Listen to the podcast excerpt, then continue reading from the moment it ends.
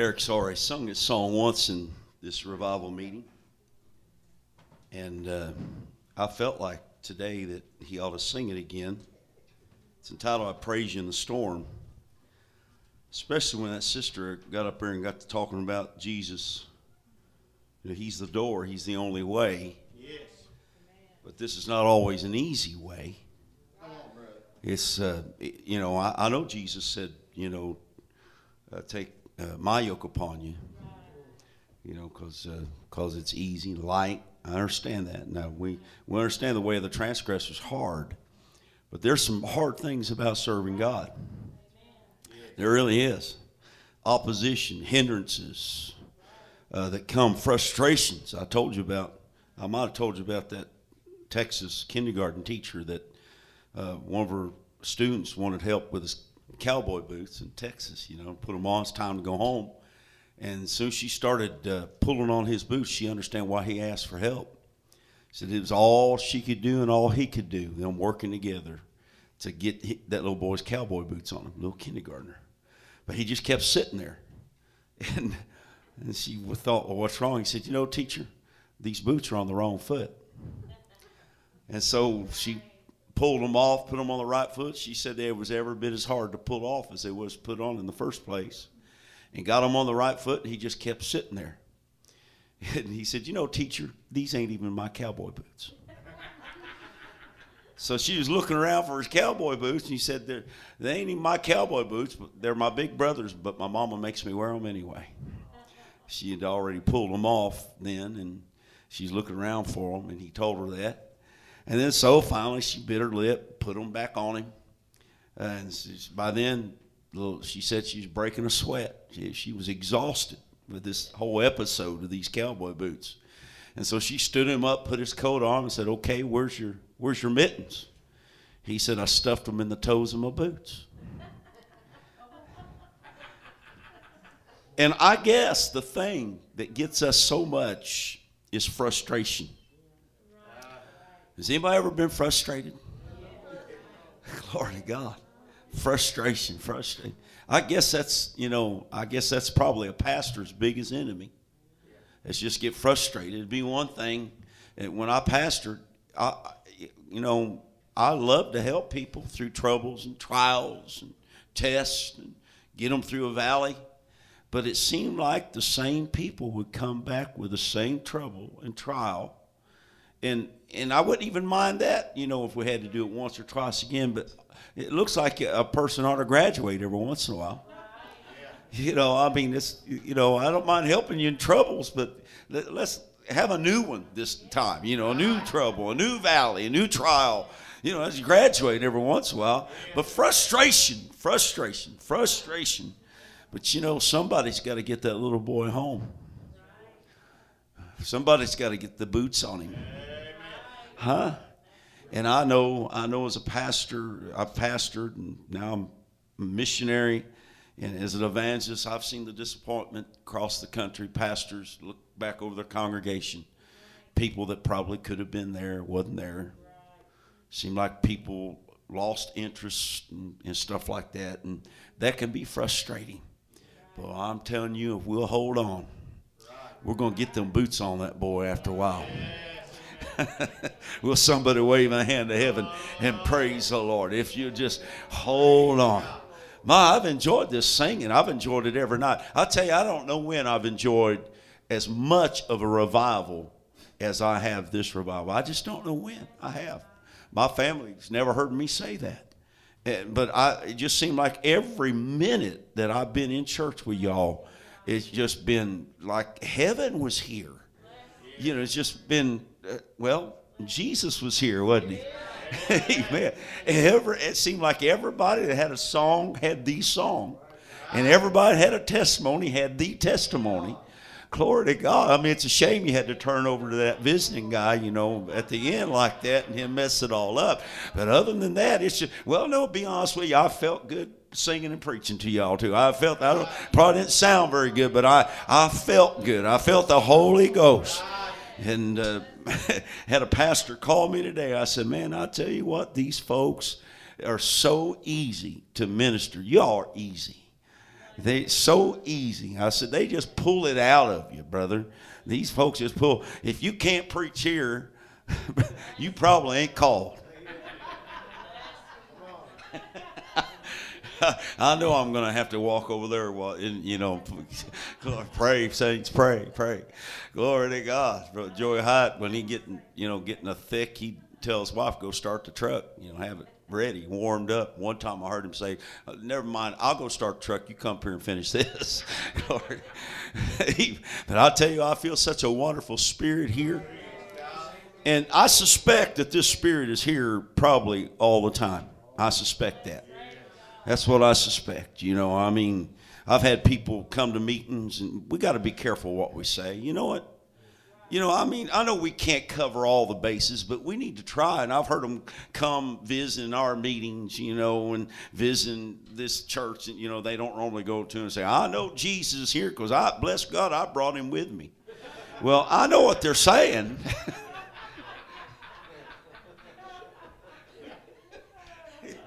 I've heard them get up and say, There ain't nobody trying to live right. And I thought, Well, what am I, a pickle? I just thought of a pickle. but there is people trying to live right. There is people that are sincere and dedicated and glory to God and, and singing the songs designed with the anointing of the Holy Ghost. There is people. Amen. And I tell you what, it's the people that weather the storms. It's the people that lift up holy hands without wrath and without doubting, even though the rains are coming down and they're maybe going to have to have to bat their eyes to keep the water out of their eyes, but they're still praising God. I tell you, I believe that's kind of people I'm around here tonight in this revival meeting. I believe that's kind of people you all are. Oh, would you lift your hands to heaven and praise the Lord? I mean, I tell you, every bit of this has been grand. It's been grand, and, and I guess this meeting just been for me. Don't probably I probably ain't helped nobody in this meeting. I don't know, maybe you never know. But uh, I know one thing: I've gotten much needed help, and my family has gotten much needed help in this revival. Is it all right to have a meeting where the evangelist or the missionary and his family gets? Is, is that all right?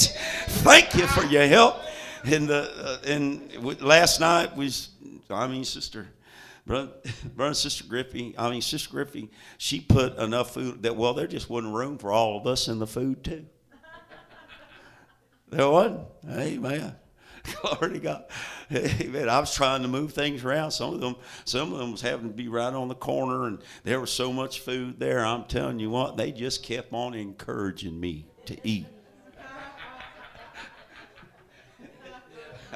Glory to God. And I tried to oblige him. I really did. I tried to oblige him. It was just, we just had a war. We laughed and laughed and cut up and, and well, oh, I think you ought to be serious. Well, well, you know, we were serious about laughing and cutting up and have a good time. I mean, we meant every bit of it. I'm telling you. Huh? Merry heart doeth good like a medicine. I'm telling you, I mean, I'm having a good time with my brothers and sisters. Woo! I'm having a good time in the house of God. Amen. Oh, yeah, but I've had frustrations before I got here and when I leave. Probably have frustrations. I, I may have some in the morning. I don't know. But one thing I do know is if I'll keep praising Him, after a while, we're going to walk out of this valley after a while, glory to God. You know, you know, so what if you're having a hard time getting that boy's boots on? Is it Jesus' fault? Huh? Man, I, huh? So what if, uh, if you're having a headache and feel like the back of your head's about to come off? Uh, is that Jesus' fault? Does that make him any less worthy of our praise? Oh, I know I'm preaching to the choir here tonight. I understand that, but just let me, just indulge me, just like y'all did eating last night. Just uh, does that make him any? Isn't he still worthy? If the rains are falling or where the sun's are shining, isn't he still deserving? I tell you, there ain't nobody else deserving. There ain't nobody else do is due the credit. There ain't nobody. Oh, would you wave your hand to heaven?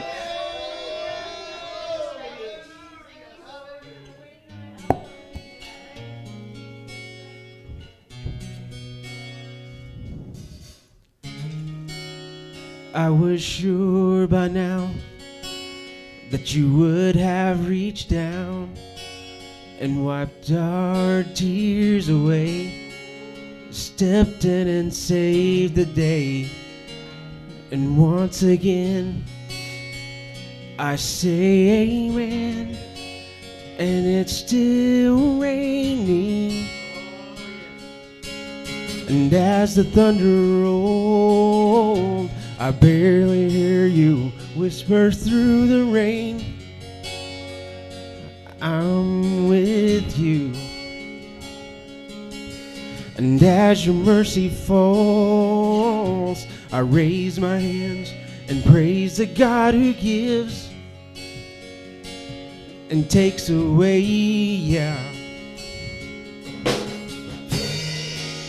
I'll praise you in this storm, and I will lift my hands. You are who you are, no matter where I am. And every tear I've cried, you hold in your hands. You're ever by my side. And though my heart is torn, I'll praise you in this storm.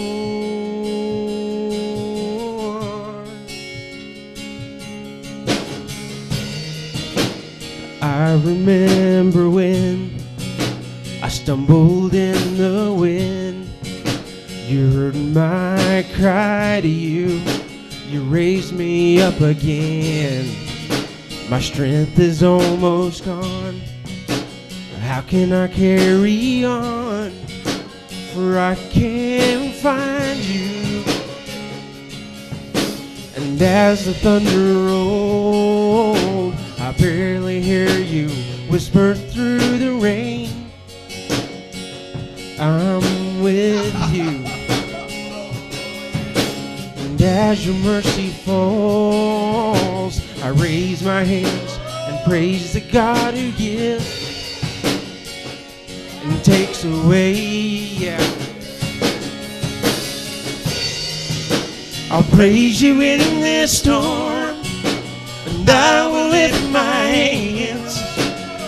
You are who you are, no matter where I am. And every tear I cried, you hold in your hands.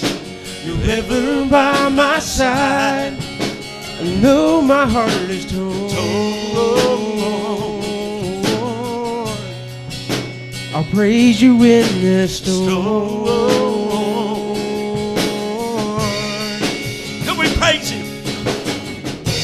I lift my eyes unto the hills. Where doth my help come from? My help comes from the Lord, maker of heaven and earth. I lift my eyes unto the hills. Where doth my help come from? My help comes from the Lord, maker of heaven and of earth. I'll praise you in this storm, and I will lift my hands. You are who you are, no matter where I am, and every tear I've cried, you hold in your hands. You're ever by my side, and though my heart is torn, I'll praise you in this storm. Worship Him tonight. I lift my eyes unto the hills. Where doth my help come from? My help comes from the Lord, maker of heaven and earth. I lift my eyes unto the hills. Where doth my help come from? My help comes from the Lord, maker of heaven praise you in this storm, and I will lift my hands. You are who you are, no matter where I am, and every tear I've cried, you hold in your hands. You're ever by my side, and though my heart is torn, praise you in this storm. Oh, come on, let's praise Him. I lift my eyes unto the hill. Where doth my help come from? My help comes from the Lord, maker of heaven and earth. I lift my eyes unto the hills. Where doth my help come from? My help comes from the Lord, maker of heaven and of earth. I'll praise you in this storm, and I will lift my hands. You are who you are, no matter where I am, and every tear I've cried, you hold in your hands. You're ever by my side, though my heart is torn, I'll praise you in this storm. And though my heart is torn,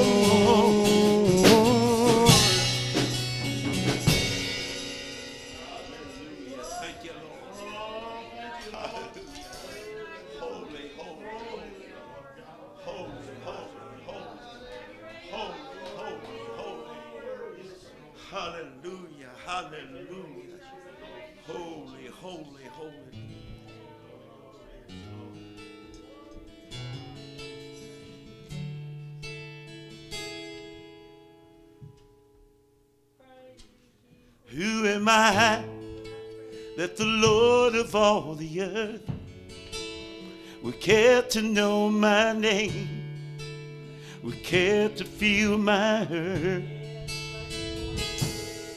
Who am I that the bright and morning star would choose to light the way of this ever wandering heart?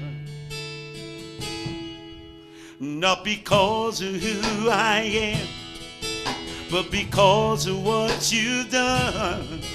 Not because of what I've done, but because of who you are. I am a flower swiftly fading, here today and gone tomorrow. A wave tossed in the ocean, a vapor in the wind. Hear me when I'm calling. You catch me when I'm falling. You show me who I am. I'm yours. Aren't you glad you belong to Him? Who am I that those eyes have seen my sin will look on me with love and watch me rise again? Who am I that the voice that calmed the sea would call out through the rain and calm the storm in me? Not because of who I am, but because of what you've done. Not because of what I've done, because of who you are. I am a flower swiftly fading, here today and gone tomorrow. A wave tossed in the ocean, a vapor in the wind. Still, you hear me when I'm calling. You catch me when I'm falling. You showed me who I am. I'm yours. After all this good singing tonight, I didn't even want to try to sing. But I love this second verse. Who am I that those eyes have seen my sin will look on me with love and watch me rise again? Who am I that the voice that calmed the sea we call out through the rain and calm the storm in me? Not because of who I am, but because of what you've done. Not because of what I've done, but because of who you are. I am a flower swiftly fading, here today and gone tomorrow. A wave tossed in the ocean, a vapor in the wind. Still, you hear me when I'm calling. You catch me when I'm falling. You show me who I am. I'm yours. Hallelujah. Whom shall I fear? Whom shall I fear? I'm yours. I'm yours. Whom shall I fear? Whom shall I fear? I'm yours. I'm yours. Not because of who I am, but because of what you've done. Not because of what I've done, but because of who you are. I am a flower swiftly fading, here today and gone tomorrow. A wave tossed in the ocean, a vapor in the wind. Hear me when I'm calling. You catch me when I'm calling. You showed me who I am. I'm yours. Would you give the Lord a clap offer tonight?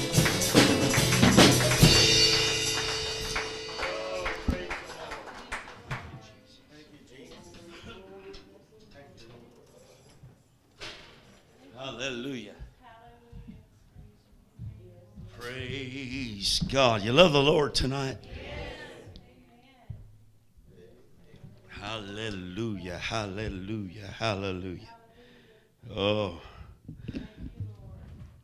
God is so good. God is so good. God is so good. He's so good to me. Yes. Glory to God. First Kings, the 17th chapter, verse number 8. Thank you for the offer. May the Lord bless you for your giving. First Kings, the 17th chapter, verse number 8. Praise the Lamb of God. First Kings 17 and 8. Appreciate your pastor, their family. They're just been such a blessing. And all this good singing tonight's been blessing. These, these uh, new folks here. I know they're kin, but they're new to us. Hallelujah. Uh, we appreciated, uh, we just enjoyed their ministry here tonight. Hallelujah. I'm glad when folks come and add to it, don't you? Huh? Hallelujah. One thing I always dreaded preaching. I, I loved to preach youth rallies when I was a younger preacher, youth camps, stuff like that, where churches come together. But I never have liked preaching monthly a monthly fellowship meeting. Just a fellowship meeting. Because there's too many people there just because they're paying back the fellowship, you know, and stuff like that. It ain't that way always, but you know, it's that way a lot. And so what happens is they, they're just a drain on you. They're just a drain. But these folks come to help. They brought something with them. Amen. Oh, yeah, that woman with the alabaster box, she didn't just happen in on church. She had a plan to participate in the church service. First Kings, the 17th chapter. I know you're standing. It may keep you from falling asleep. Might have just stayed stand the whole time of it. First Kings, the 17th chapter, verse number 8. And the word of the Lord came unto him, saying, Arise and get thee the Zarephath, which belongeth to Zidon, and dwell there. Behold, I've commanded a widow woman there to sustain thee. So he arose and went to Zarephath. And when he came to the gate of the city, behold, the widow woman was there gathering of sticks. And he called to her and said, Fetch me, I pray thee, a little water in a vessel, that I may drink. And as she was going to fetch it, he called to her and said, Bring me, I pray thee, a morsel of bread in thine hand. And she said, As the Lord thy God liveth, he, he, I have not a cake, but a handful of meal and a barrel, and a little oil and a cruse. Behold, I am gathering two sticks, that I may go in and dress it for me and for my son, that we may eat it and die. And Elijah said unto her, Fear not, and go and do as thou hast said, but make me thereof a little cake first, and bring it unto me, and after make for thee and thy, for thy son. For thus saith the Lord God of Israel The barrel of meal shall not waste, neither shall the cruse of oil fail, until the day that the Lord sendeth rain upon the earth. And she went and did according to the saying of Elijah, and she and he and her house did eat many days. And the barrel of meal wasted not, neither did the cruse of oil fail, according to the word of the Lord which he spake by Elijah. You may be seated if you wish. Praise the Lamb of God. ah, glory to God. I'd like to preach with the help of the Lord tonight on scraping the bottom of the barrel. Scraping the bottom of the barrel. Uh, I suppose you that are familiar with the Old Testament, and particularly this passage of Scripture, would understand why that a title like that or a subject like that would fit the narrative of this text. But even for people that have no idea what First Kings, the 17th chapter, is about whatsoever, I think everybody, at least here, you know, in our vernacular, understand uh, the metaphor when we say we're scraping the bottom of the barrel. There's other ways to say that. Uh, come to the end of our rope. Uh, we've done all that we can do. Or maybe a more modern phrase, we become burnt out. Now, I remember when that phrase first showed up, and some of our old time preachers preached against that. Bless God, there ain't no such thing as being burned out. And, and their intentions were good, but they were wrong. There is a real thing where you just become burnt out. Are you hearing me? Just burnt out. I remember, you know, when we first went out west to preach a meeting there in Montana, we, uh, the folks that was asking us to come. We were pastoring in Georgia at the time, so we went through Yellowstone. And on the northwestern corner of Yellowstone, they'd had a terrible fire uh, several years before that. And they told us that there would nothing ever grow here because it was burnt out so it was the fire got so hot that the ground had become sterile and nothing else will ever grow here in this place. Amen. And I want you to sort of keep a bookmarker on that story because there's more to that story. But we must face the facts and be real. And we can make all kinds of claims if we want to, but we've all come to the place where we recognize that telltale sign of the scraping of our instrument at the bottom of the barrel of whatever it is. Uh, we've run out of ideas. We've run out of energy. We even at times run out of encouragement and even sometimes even run out of faith. And I think we all, if you trying it on, I believe I'm preaching to a group of people that are trying. There, there are times in our life when we face desperate situations situations where we find our resources and our strength and even our help and even our friends have been depleted. From, sometimes we, like the prophet, find ourselves scraping the bottom of the barrel of our lives. Now, why does God allow that? Why does God allow us to get into the barrel scraping business, if it were? Why does the Lord allow the barrel, barrels of our life to reach rock bottom? We're, we're depleted where we're desperate, where we're discouraged, where, de- where we're depressed. Well, Christians shouldn't be depressed. Well, there's a whole lot of things that we probably shouldn't be, but there's a whole lot of things that we are, whether we should be or not. And I'm not saying it's the way that it ought to be, but more and more people are admitting to me that they are fighting depression and discouragement. And the person will tell you that they've never been discouraged. We need to, you know, like we. Uh, back when we used to have to shoot overdraws on them bows to get any speed out of them. And them bows would just about fall apart. And when we get it tuned up, paper tuned just right, and when we get the sight side in just right, we had a saying, okay, where's that vat of super glue? We need to dip this whole thing in super glue because we knew it would rattle loose after a while and the whole thing would be out of kilter. They're doing a lot better with that kind of stuff right now, but our bodies are still the same. Our psyches are still the same. Our emotions are still the same. Would you wave your hand to heaven? Amen. And there, we're finding ourselves more and more having to admit. And so this is where our faithful prophet is. But in his life, I see that the Lord is about to do a change in his life. There's a, a position change coming to one Elijah. Uh, he's been there at Cherith for a while now, but one morning he woke up and he said, There's something odd about it. There's uh, just something odd. What's going on here? And he looked around to see what's odd. There's something, there's something not right this morning. And what it was is that it was too quiet. You see, he was camped out right by the brook of Cherith, and he was used to waking up and hearing the song of the water as it would fall over the rocks and the stream, that stream go bubbling cascading by him, but it was too eerily quiet.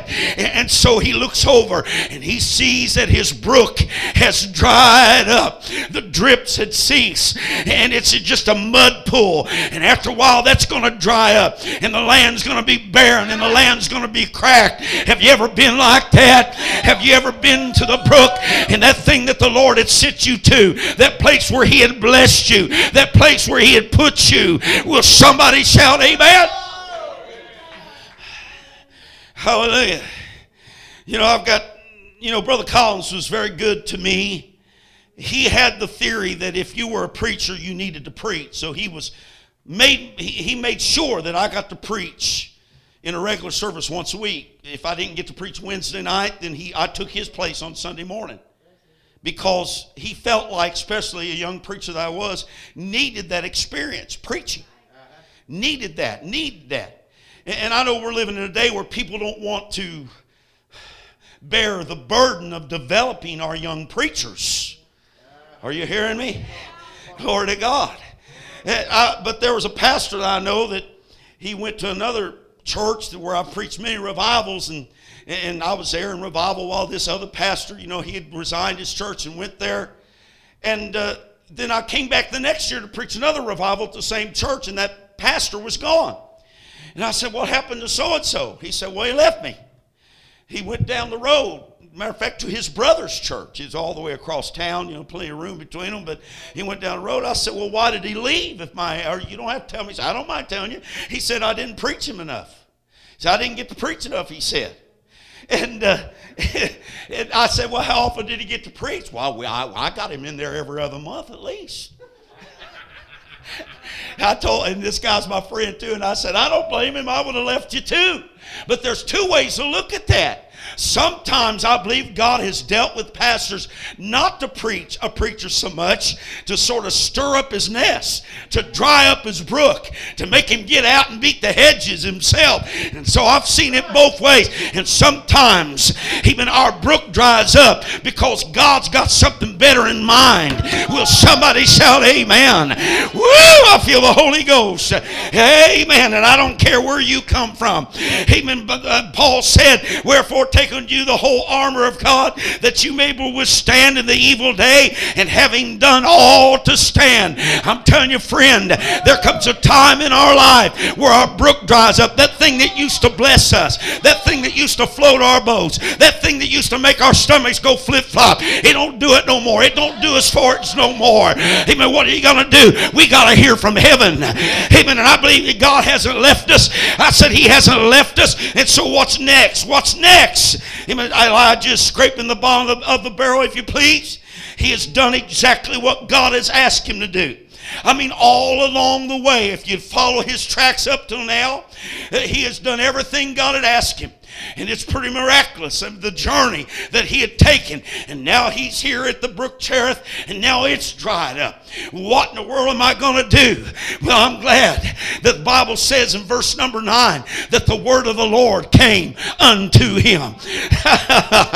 Glory to God. I'm telling you, God's still speaking. the question is, or am I still listening? But God's still speaking.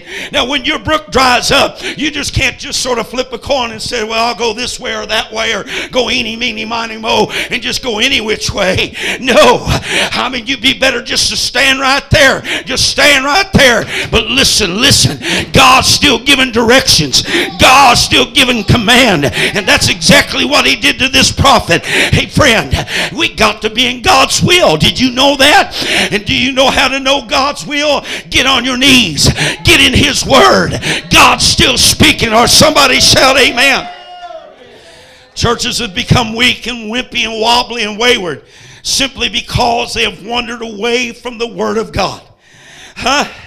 And the Word came to Elijah and said, I want you to arise and go to Zarephath, which belongs to Zidon, and dwell there. And behold, I've commanded a widow woman there to sustain thee.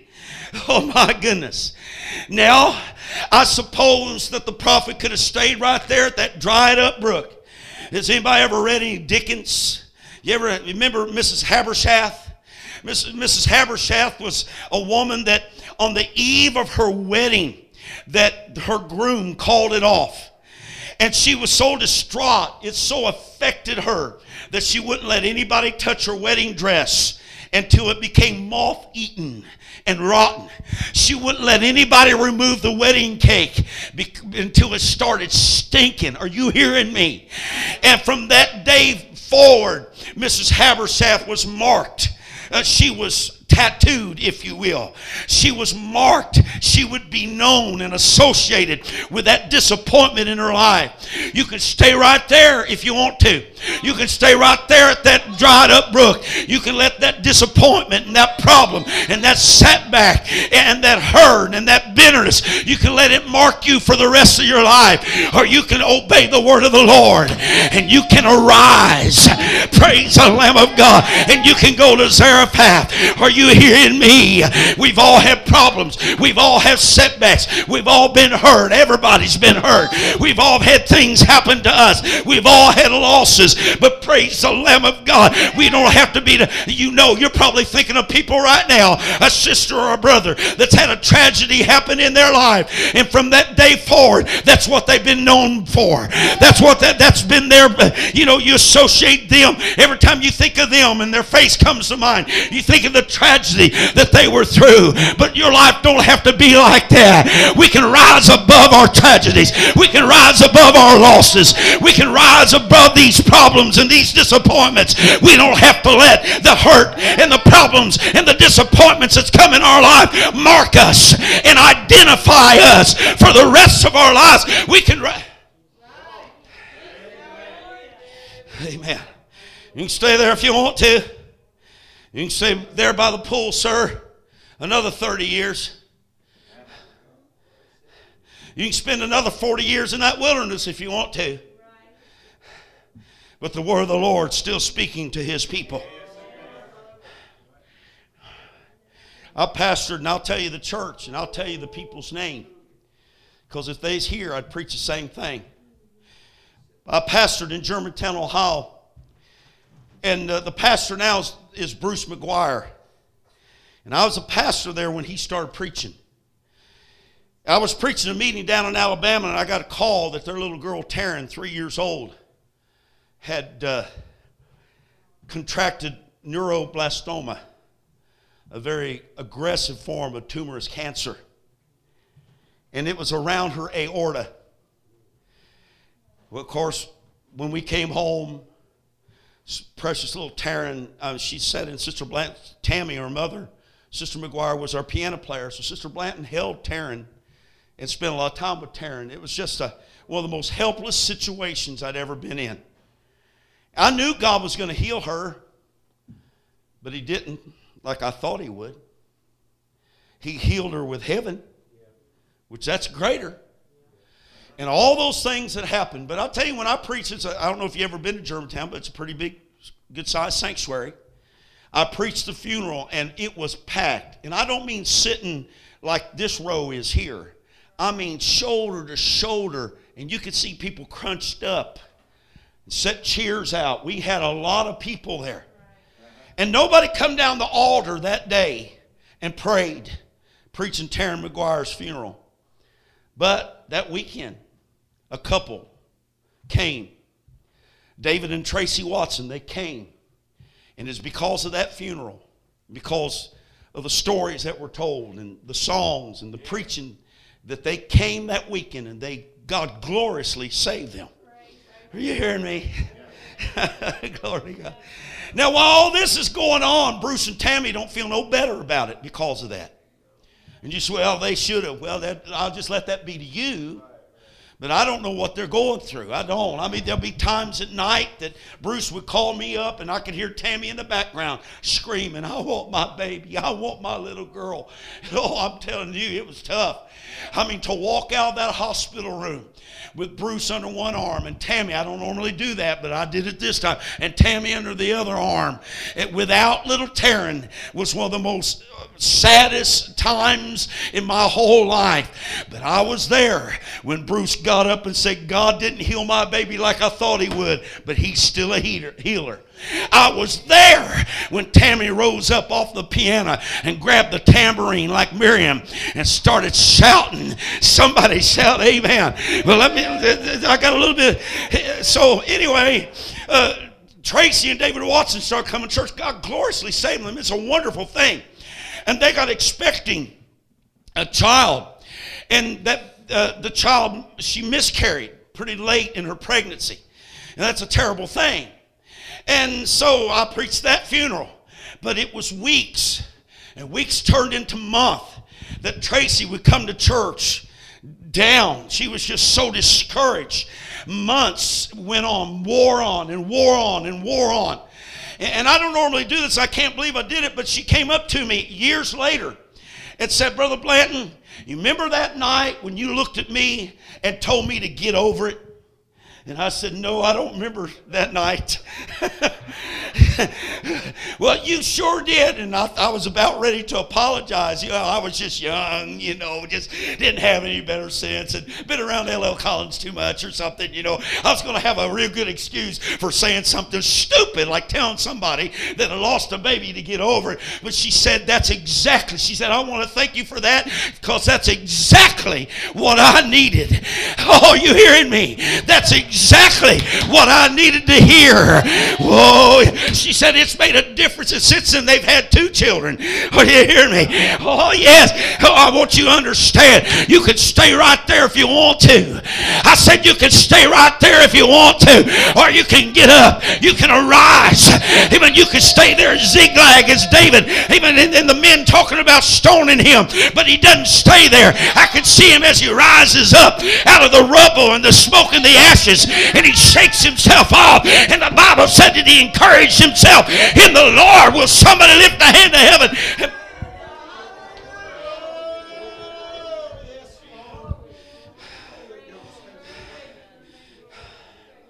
Glory to God, glory to God, glory to God, glory to God.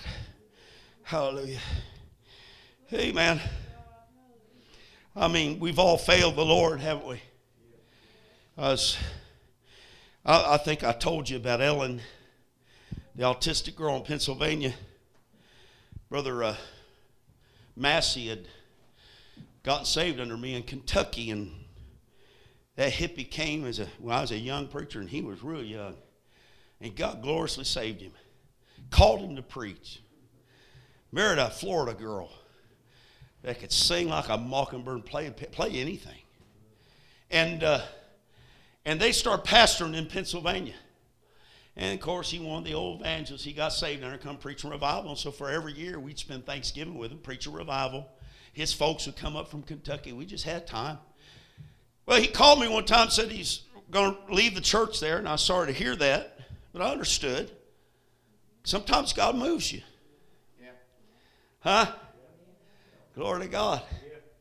And uh, So he said, Won't you come and take this church? And I knew it wasn't God's will for me to take that church. I said, No, brother, it ain't God. He said, well, Won't you come and just sort of oversee it and help them get a pastor? Now, I'd done that before, and I sort of felt like maybe I ought to do that. So I went up there and started trying to take care of the church, try to find them a, a good pastor that'd stay there with them and, and help them. And there, the church secretary has a, a, a young daughter. Well, she's about Eric's age. And she uh, has autism. And I don't know if you've dealt with autism very much. I never had. But God gave me favor with Ellen.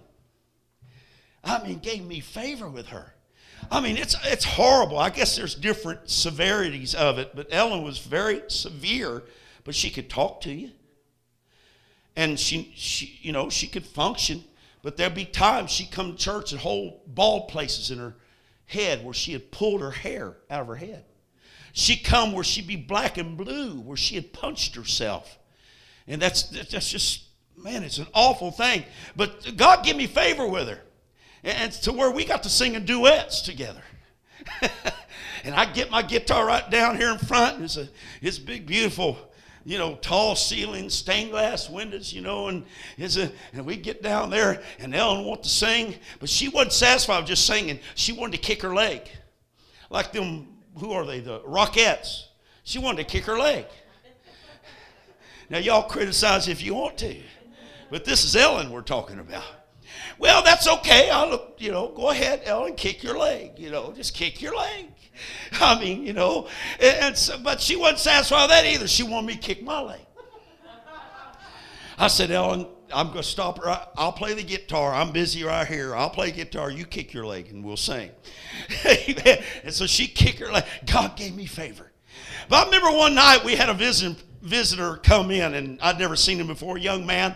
And I tell you what, just seemed like my heart went out to him, and he just acted like he was eating the whole service up. I don't know if he'd ever been in church before, but he was eating it up, and he hung around after service. And uh, so Ellen's mom had uh, was back there doing what church secretaries do. I don't know what church secretaries do, but it must be important, you know. And a lot of times, you know, they sign a check, you know, and stuff. And so I like that. So I like church secretaries. But uh, anyway, she's back there, and, and this fellow was back in the foyer, and he pulled out a candy bar, and he peeled it like a banana, and, and was going to start eating it. Ellen seen that. She's a big old gal. And she went right over to, could you act like you're holding a candy bar, brother? And, and she got to looking at it. And that made that guy uncomfortable. So he said, Would you like some? Wow. She just pulled the whole thing out of the, he, and there he was standing with the wrapper still in his hand. And so Mama comes back, and, you know, the church secretary comes back and she sees chocolate all over Ellen's face and her hands. And she looks over and sees, you sat down too much, and she sees that guy holding that candy bar wrapper, and he's just wondering, what has happened to me? And it so embarrassed Ellen's mother that she started apologizing. She started scolding Ellen. Ellen, I can't believe you did that. You took that man. Ellen, you didn't do that. You took that man's candy bar. Ellen, you. Uh, Ellen just got real contrite. She said, Mommy, I'm sorry. If I heard that wasn't enough for Mama. Mama said, But Ellen, Brother Blanton it's probably embarrassed. I'm embarrassed. Your father's embarrassed. The church is embarrassed. This man was a guest. He was our special guest here tonight. And you took his candy bar. And she said, Mommy, I'm sorry. And Mama just went on. And, but Ellen, I can't believe you would do something like that. And finally, Ellen said, Mommy, it's over. It's over. but Ellen, I can't believe you did it. Mommy, it's over. But Ellen, I can't. Mommy, it's over. I feel the Holy Ghost. You can sit down with your candy bar wiper, brother. Brother, are you hearing me? I mean, there comes a time you got to bury some things, don't you? And she had a concept of, of being made whole. She had a concept of completeness. She had the proper concept of forgiveness. You know, the reason why some people can't forgive somebody that's done them wrong is because their concept of forgiveness has been messed up. And really, if you was really to get down deep in their heart, eh, they wouldn't admit it. But if you really knew what was going on, they don't really believe God's forgiven them. And that's the reason why they're having a hard time forgiving others. But if we ever get a hold of that concept, Alan thought, I apologize, so uh, it's got to be over. That's the proper. She's got all, she's got, what is it? What, what's it called? What's the disease called? I, I said it a while ago. Autism. She's got autism. I'm telling you what, she's a, she was the best theologian in the place that night. Woo! It's over. It's over. Arise. Arise. Arise. Arise. Arise. Put it behind you, preacher. Put it behind you, saint of God. It's over. Would you wave your hand to heaven?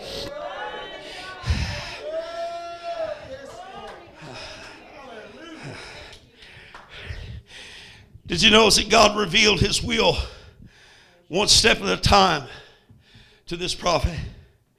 Huh? He was told to go to, Zareph, to Cherith in the first place. Now he's being told to go to Zarephath. You know, that's the way God, usually, you know, God's will is like driving at night. The great given in the universe is not light, the great given is darkness. God said, Let there be light. Why? Because there wasn't no light. Right. There was darkness. That's the great given. That has to be the great assumed. I mean, when we get that celestial city, somebody said, We won't need no light. Yeah, we will but we'll, we'll have a good one. we'll have the best light. Jesus will be the light of that city. Now, why would we need light? Because the given in the universe is black, it's dark. That's the reason why we need a light. And when you're traveling down this road to Christianity, it's like driving at night. And those headlights, even on high beam. They, they don't shine very far. You can't see the uh, panoramic view of the horizon. No, you can just see far enough down the road that you can proceed with safety. Will somebody shout amen? Matter of fact, don't you know that life is better a mystery? If we knew everything that was going to happen in our life from here, from the cradle to the grave, we probably wouldn't be able to stand it. We probably wouldn't be able to handle it. So God in his wisdom even gives us his will one step at a time. Somebody shout amen. You know why he does that? Because you can handle it one step at a time. Did I tell you about that parrot? That parrot that he did, uh, his only qualification, the only job he could do is say, one at a time, please. One at a time. So this department store owner, back in the days when they had revolving doors, he got this idea. He built a little perch for Mr. Parrot right in the doorway to tell the people and remind them one at a time through those revolving doors. One at a time, please. One at a time. That's all he could do. He'd say one at a time. Well, the department store owner got also, he got a fringe benefit from it because people started coming to his department store as much to see that parrot and buy things as they would to come there and buy things in the first place. And so he, that parrot became valuable to him. Well, after a while, that one day, parrot got missing. And he looked high and low. Man, I got to find my parrot. He didn't look very long and he found him across the street in the city park, just across the street. And he'd gotten into a hornet's nest. And there he laid beneath that hornet's nest on the ground. And those hornets was giving him what for? Y'all talk like that around here. I mean, they was giving him what for? You know what Mr. Parrot was saying? One at a time, please. One at a time. One at a time, please. One at a time. I mean, just about anybody can take one step at a time. Ah, are you hearing me? Oh, Lord, what do you want me to do today? Not next week and not next month, not next year. What do you want me to do tonight in this service? That's how God deals with his people. Oh, I said that's how God deals with his people. Would you wave your hands?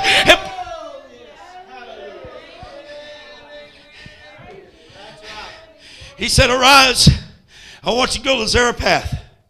Now, sometimes God asks us to do something hard. It ain't easy. I'm glad y'all sung that song. Zarephath was a little over 100 miles away. The preacher was going to have to do it on foot. He's going to have to do it in a time of famine. He, he was going to have to do it in a time where he was a wanted man by Ahab and Jezebel and that bunch. And Obama, Michelle, and Pelosi. He was a wanted man. I mean, and so he was going to have to leave the brook and he was going to have to chance. And besides that, the route going to Zarephath would take him right by Zidon. You know what Zidon was? That was Jezebel's hometown. That's where Ethbaal lived. He was the leader of the worshipers of Baal. And y'all know that story, don't you? So God was going to was asking him to take an arduous journey has anybody got tired in this revival meeting? Huh? I have. Hey, Amen. I'm war plumb slap out. Huh? Y'all talk like that. Hey, Amen. Down in Alabama, they say they're going to cut cut on the lights. I said, well, I've heard of cutting off the lights, but I didn't hear cut on the lights. You hear all kinds of things, you know. And they say, well, at or dark, we'll cut on the lights. At or dark. But anyway, amen. I'm, I'm plumb slap worn out. And, and you hear me here tonight. Amen. he was going to ask her to ask him to, to travel 100 miles and go right into the backyard of the enemy. But you know what Elijah did? It didn't matter what it was.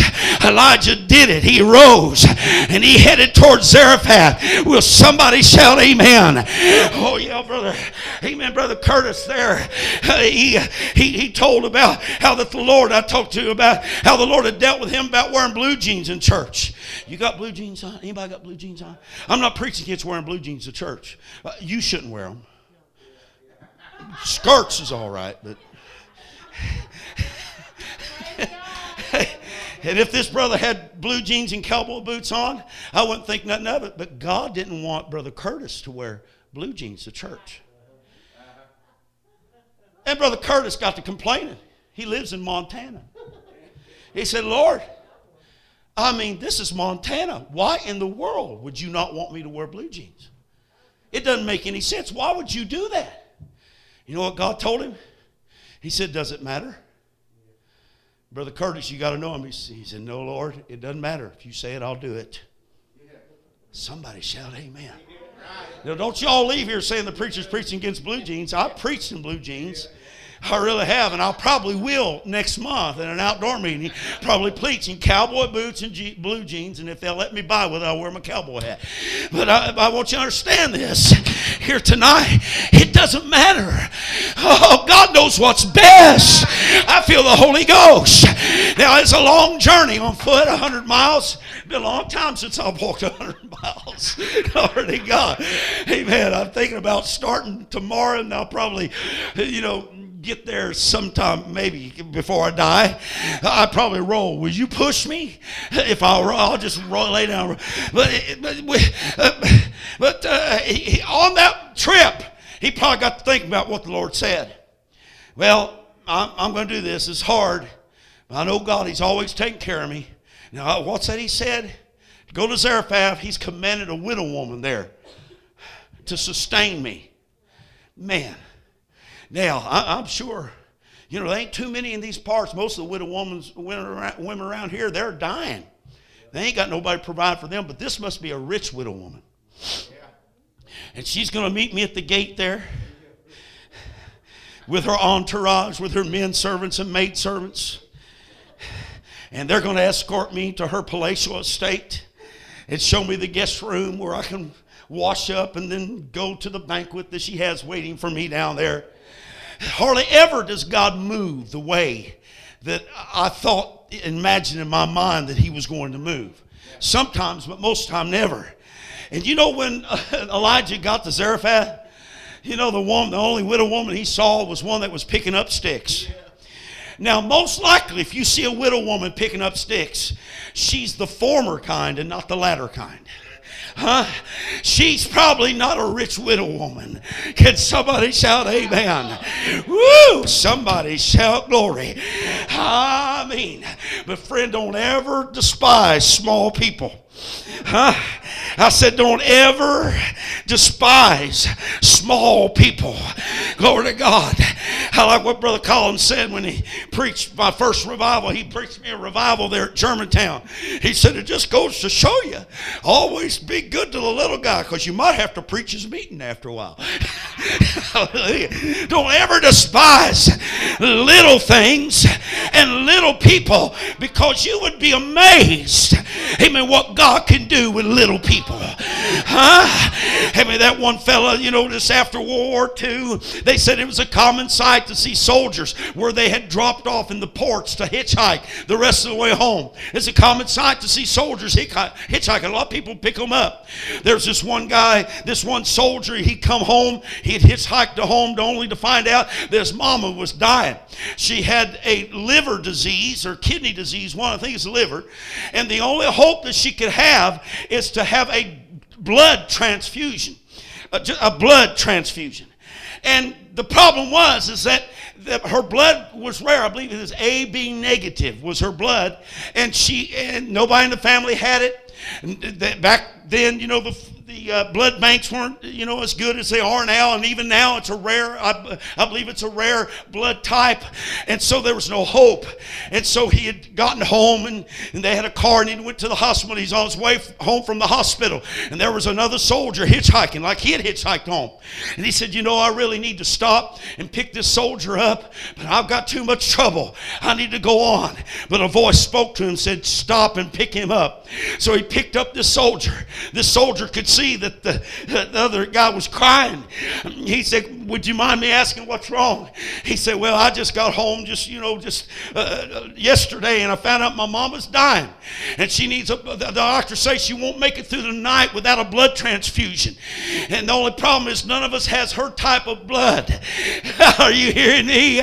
And that soldier, all he remembers is that dog tag that that hitchhiker had put in front of his face. He don't remember the, his name. He just seen AB negative. He said, "You mind if we turn around and go back to the hospital and visit your mama?" She lived 45 more years after that. Are you hearing me? That widow woman may be picking up sticks, but if God has given her the resources to sustain you, you I'm telling you, don't don't despise it. I said, don't despise it. Hallelujah. Hallelujah. Amen. God's always on time. When Abraham was getting ready to sacrifice Isaac, just in time, God stayed his hand and showed him a, a ram with his horns caught in the brush. How long do you think it'd take for a fellow to burn up in a furnace that's been heated up seven times hotter than it ever been heated up? and the people that threw you in there died of the extreme heat themselves, and they didn't, wasn't even in it. But just in time, there was a fourth man in the fire. Will somebody shout glory? those lions, they would starve them so much. And in Daniel's case, later on, when they would throw the guys that that framed him, when they when they started to throw them in, them lions didn't even wait. They jumped up and grabbed them and pulled them down. So then when they put, had put Daniel in there, them lions were starving to death. How long you think it take for a den of lions to eat an old skinny old praying preacher like Daniel? It wouldn't take them very long, but just in time there was an angel to stop the mouths of the lions. Somebody shout, "Amen!" Woo! Glory to God. Amen. When, uh, how long would it take you to, to drown in the, in the sea during a hurricane? It probably wouldn't take very long for most of us to drown. But when Jonah was cast overboard, just in time, God had prepared a great fish to come and to carry him away. Oh, yes. Even on the eve of Peter's execution, they had, had slain James, the brother of the Lord, with a sword. Amen. And they was probably going to do the same thing with Peter, but they was praying at John Mark's mother's house, and they prayed that the Lord would help Peter. Amen. And, and the angel came in there on the night before the execution into the inner prison and brought him out and liberated him on the night before the execution of Mordecai there in Haman's court. Uh, the night before, there was a sleepless king that couldn't sleep that night. So he called for a scribe, bring me something to read. And he got to reading about an event that had happened in his life. Amen. Where there were some fellows that was going to kill him, but this fellow by the name of Mordecai, amen, and rung the bell on him and blowed the whistle. Are you hearing me? But he'd never been rewarded. But the next day, instead of being hanged, Mordecai was rewarded. Will somebody raise a hand to heaven and praise the Lord? Woo! Amen. Jesus is uh, Jesus would uh, be told by Lazarus' sister, Lord, you're late. Uh, and Jesus would say, I am the resurrection. Not only was I the resurrection, not only will I be re- the resurrection, but I am the resurrection and the life. Would you raise your hands to heaven? Hallelujah. Glory to God. Hallelujah. Our problem is sometimes we just don't want to let go of the reins. Preached revival, several revivals for Brother Mike Metzger. And he'd take us horseback riding in the Bitterroot Wilderness. Wilderness, grizzly bears. Wilderness. Take us up there in August after revival's over and we go fishing. Snow up there, first of August. Beautiful. But man, I tell you, the trip there was a little hairy. Huh? He always let me ride Jackson. Jackson was the horse that the those firefighters would come and borrow when it was really rough. Because Jackson was so sure footed and he was so strong. Strong. Wonder why they put me on the strong one. And we came to a hairy place. It was a narrow place, solid granite, not just boulders, but it looked like somebody poured it, melted it, and poured it out. And it was a little damp, and those horses had metal horseshoes. And to me, that didn't mix. And I was scared. I pulled my boots out of the stirrups just where I was barely in the stirrups because if Jackson went over, I was bailing off. You know what Brother Metzger told me? Jackson had power steering. In other words, he was neck, neck reined. I mean, you didn't have to tug him to go this way, that way. Just lay that rein across his neck. He'd turn. Just lay it on this other side. He'd turn. You pull back on instead of rearing up, he'd back up. Pretty good horse. Pretty good horse. And Brother Metzger said the best thing you can do, Brother Blanton, is lay the rein right down. Let go of the rein. Man, that ain't easy, is it? That isn't easy, is it, church? To let go of the rein. How- You know why he wanted me to let go of the rein? Because I might do something to mess. That's right. Because he said Jackson knows how to get through this. Oh my God in heaven. And whatever you're going to, whatever you're whatever you're facing, I feel like telling somebody. Glory to God. I was in Citronelle, Alabama, and I seen that car that it was smashed in on the side. I went around the other side, smashed in there. The the roof was smashed in. It was. I looked around the front. It had, it had been wrecked in the front. When I looked around the back, it had been wrecked in the back. When I got around the back, it had a bumper sticker that said, "Jesus is my co-pilot."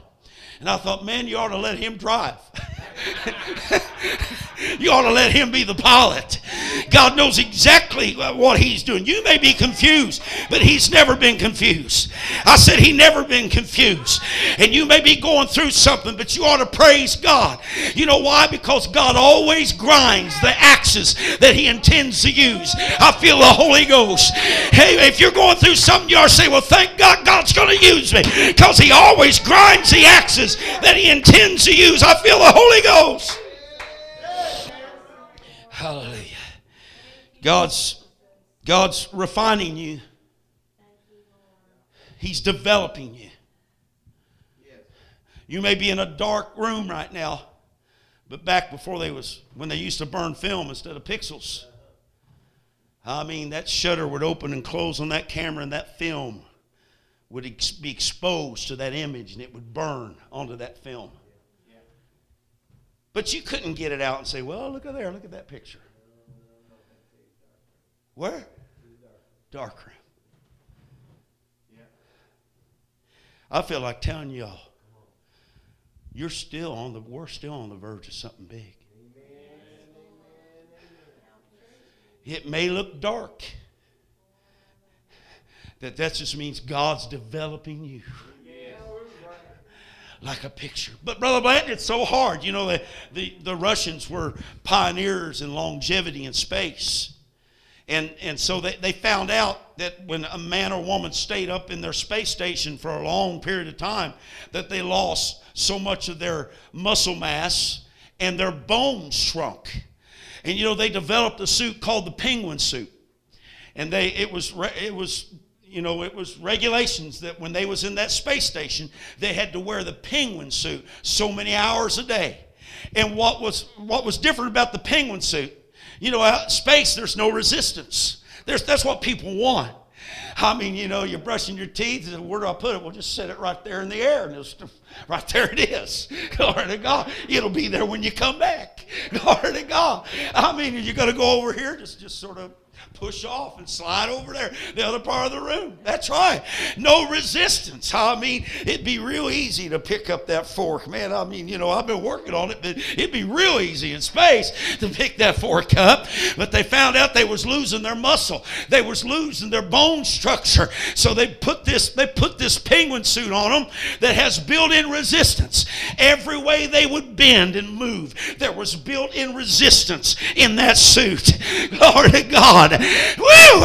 You say, well, I think we ought to have free sailing. I think, well, let me tell you the reason why you may feel like you're going against the grain because God is developing you. God wants to use you. Somebody lift a hand to heaven and pray. I got to hurry. I know I got to hurry. I realize I got to hurry. Well, amen. This woman, she was, uh, the preacher asked her, the prophet asked her, give me some water. Well, it's a rare thing. It hadn't rained in quite a while. Give me some water. She's going, Well, before you do that, go ahead and get me something to eat. Make me, make me a cake. Oh, that's one thing I can't do. God knows I can't do that now, prophet, because I just got just a, a little bit of oil in the cruse. I just got a handful of meal in the barrel, and I was planning on making, I'm getting these sticks. That's the reason I'm picking up these sticks. I'm making my last supper, and me and my boy is going to die. Now, right then, the prophet realized this situation isn't as bad as I thought. It's worse. Not only is she a poor widow woman, but she's got another mouth that is dependent upon her to feed. And so it ain't as bad as I thought. It's worse. But then the Holy Ghost came on him. The power of God came on him. I can tell it did because he said, Thus saith the Lord. Amen. That that oil will not fail. The barrel will not go empty until the Lord sendeth rain. Will somebody shout amen?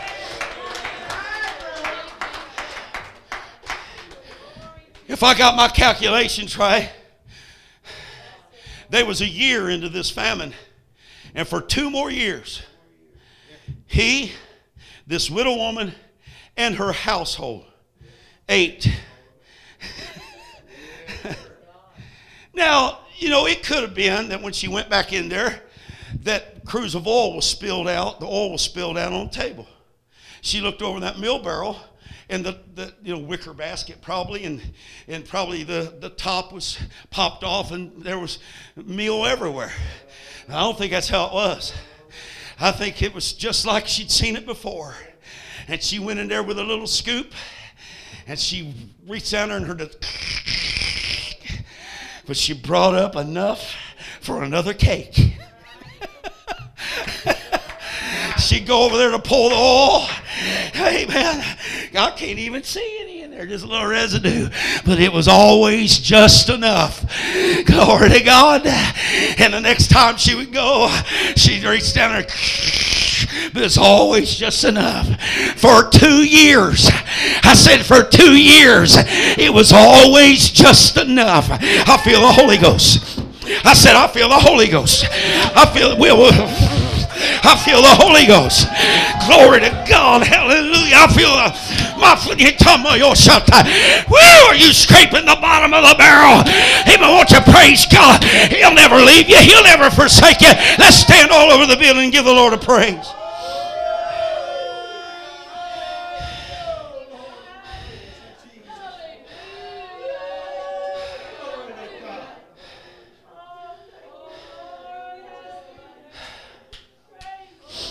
Y'all know Scotty Grooms. If you ever met him, you'll never forget him. I'm closing. Somebody come. Could you sing that song again? Could y'all sing? Yeah.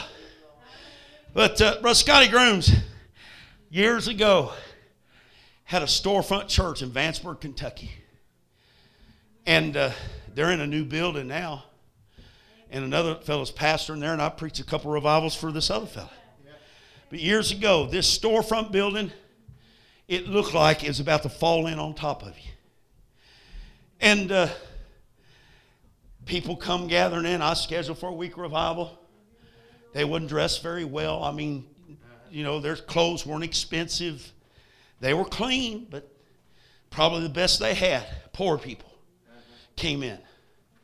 And, uh, and I thought to myself, and it was okay with me. Was, I was all right with it. Well, this is, you know, I'm not going to get very much in the offering this week. But I'd seen the Lord move so many times. I'd preach places like that, get a $10 offering, average 5 and $10 a night, and the next week, man, where is it coming from? Or I've been places and hardly got nothing, but seemed like everything went farther. I'd like to really known what the mileage was on that diesel that week because it seemed like it just went on and on and on and on. Well, so I thought, here we are, you know, Brother Scott Grooms, bless his heart. I'm glad to be here to help him. We had a good meeting, preached all week there. And at the end of the week, they handed me the offering. I counted it. Now, this is 25 years ago. And this may not be a lot of money to you, of the TV, but it was over $1,700.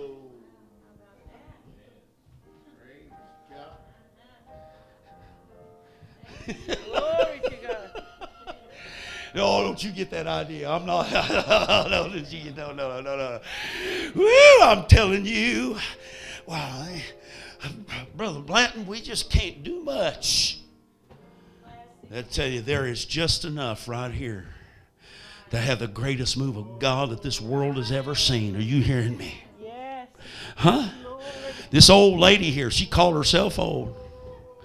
I can't go like I, I said. Moses did his greatest work when he was over 80. Are you hearing me? Hallelujah. Huh? Glory to God. We just got to trust him. We may hear that telltale sign of the scraping of the bottom of the barrel. Woo! Glory to God. But we need to tell the devil sticks and stones may break my bones, but sounds from the bottom of the barrel will never hurt me. Glory to God. Woo! It may not sound right, but God's going to make it right and God's going to fix it. I feel the Holy Ghost. I'm just, I, I may not have preached very good, but I felt good. I felt the Holy Ghost. I'm telling you, if you're scraping the bottom of the barrel, I want to encourage you. Lift up your head. I said, lift up your head. I said, lift up your head. There's going to be blessing come, and God's going to provide. Will somebody shout amen?